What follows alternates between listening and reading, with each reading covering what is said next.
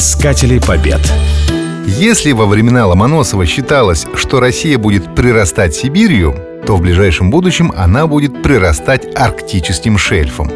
Основа для этого была заложена 300 лет назад, когда началась колонизация архипелага Новая Земля в Северном Ледовитом океане. Ныне группа островов входит в состав Архангельской области, откуда был родом Михаил Ломоносов. В состав архипелага входят два крупных острова – Северный и Южный. Есть еще множество мелких островов.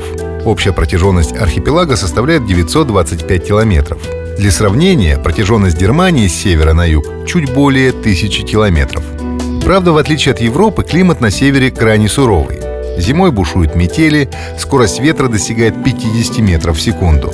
За это новую землю прозвали «страной ветров». Морозы достигают минус 40 градусов, а температура самого теплого месяца не превышает 6 градусов. Человек может приспособиться к любым условиям. Это подтверждает племя Сиртя, которое обитало в древности на архипелаге. Правда, сведения о них сохранились только в ненецких легендах. Считается, что острова открыли в XII веке новгородские купцы. Это оспаривают скандинавы. Но ни та, ни другая сторона не имеет документальных подтверждений своей правоты. Достоверно известно, что в 1553 году архипелаг посетил англичанин Хью Уиллоби. Король Эдуард VI отправил его устанавливать отношения с русским государством. Потом на Новой Земле перезимовал голландец Вильям Баренц. Впоследствии его именем назовут Баренцево море. Спустя 275 лет его хижину нашла норвежская экспедиция. Поскольку остров был необитаем, прекрасно сохранилось оставленное оружие, монеты, часы и ценнейший отчет о зимовке. Кратковременный визит на острова нанесли французы и датчане, но только Петр I решил построить здесь военный форт. Замыслу не суждено было сбыться, но с этого момента Россия начала внимательно приглядываться к этой северной территории. Первым русским исследователем Земли стал штурман Федор Размыслов.